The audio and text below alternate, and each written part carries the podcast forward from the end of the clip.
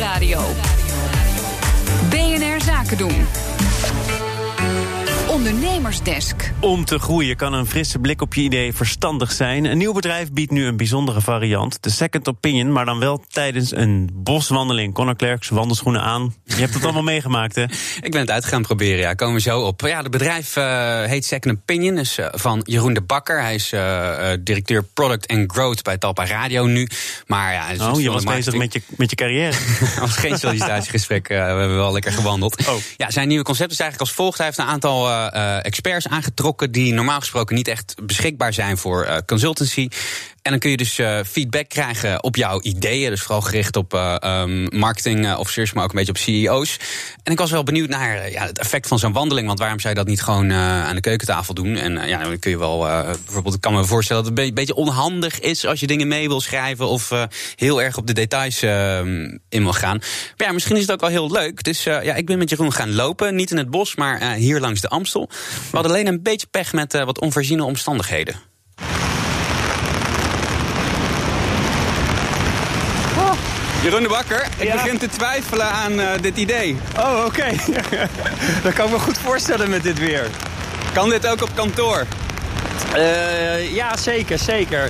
Nee, we hadden dus bedacht dat we een boswandeling gingen doen.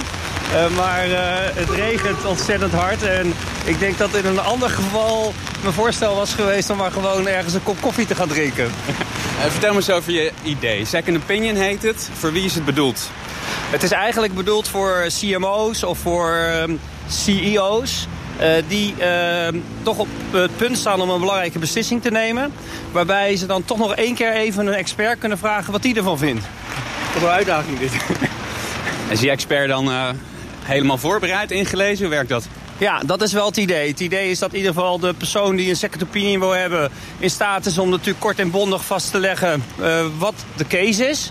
Uh, en waar een second opinion op gegeven moet worden. Je zou aan de keukentafel kunnen zitten of iemand komt bij het bedrijf langs... maar je doet ook een boswandeling. Wat, wat is de toegevoegde waarde van die wandeling?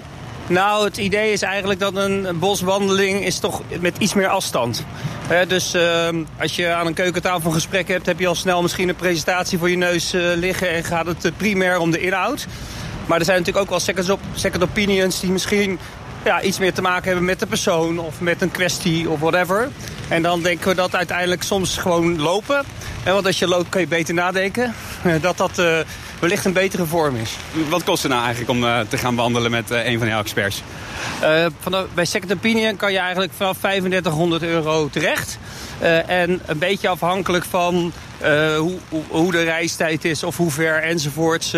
kan de prijs nog iets verschillen, maar dat is wel het startpunt. Ik vind het wel aardig wat voor een wandeling. Zeker, zeker. Maar kijk, uiteindelijk hebben we een groep mensen beschikbaar gesteld... Uh, die niet heel vaak dit doen uh, en veel kennis en ervaring hebben. Dus ja, uiteindelijk kan natuurlijk een belangrijke beslissing voor het een of voor het ander veel financiële gevolgen hebben. Dus in dat perspectief moet je het zien. Ik zou dan denken, dan wil ik ook echt op alle details, dan wil ik echt dingen zeker weten. Um, ja, je PowerPoint kun je niet meenemen het bos in. Nee, dat klopt. Maar de expert kan zich natuurlijk wel goed inlezen. En dat is natuurlijk ook de bedoeling dat uh, het wel allemaal gefundeerd is aan de ene kant. Maar aan de andere kant natuurlijk ook wel moet je vertrouwen hebben in de ervaring van de expert. Uh, en uh, ja, dat, dat is natuurlijk iets wat de expert gewoon meeneemt. Waar komt het idee oorspronkelijk vandaan? Nou, uit eigen ervaring. ik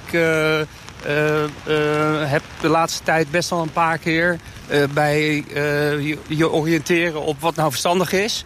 Gewoon een beroep gedaan op anderen. bijvoorbeeld toen we de hele meetstrategie gingen veranderen... zijn we bij Marktplaats geweest om daar te informeren hoe zij deden. bij conceptontwikkelingen hebben we wel eens gehad dat we toch twijfelden of we op de goede route zaten. Dan belden we gewoon iemand anders met een frisse blik.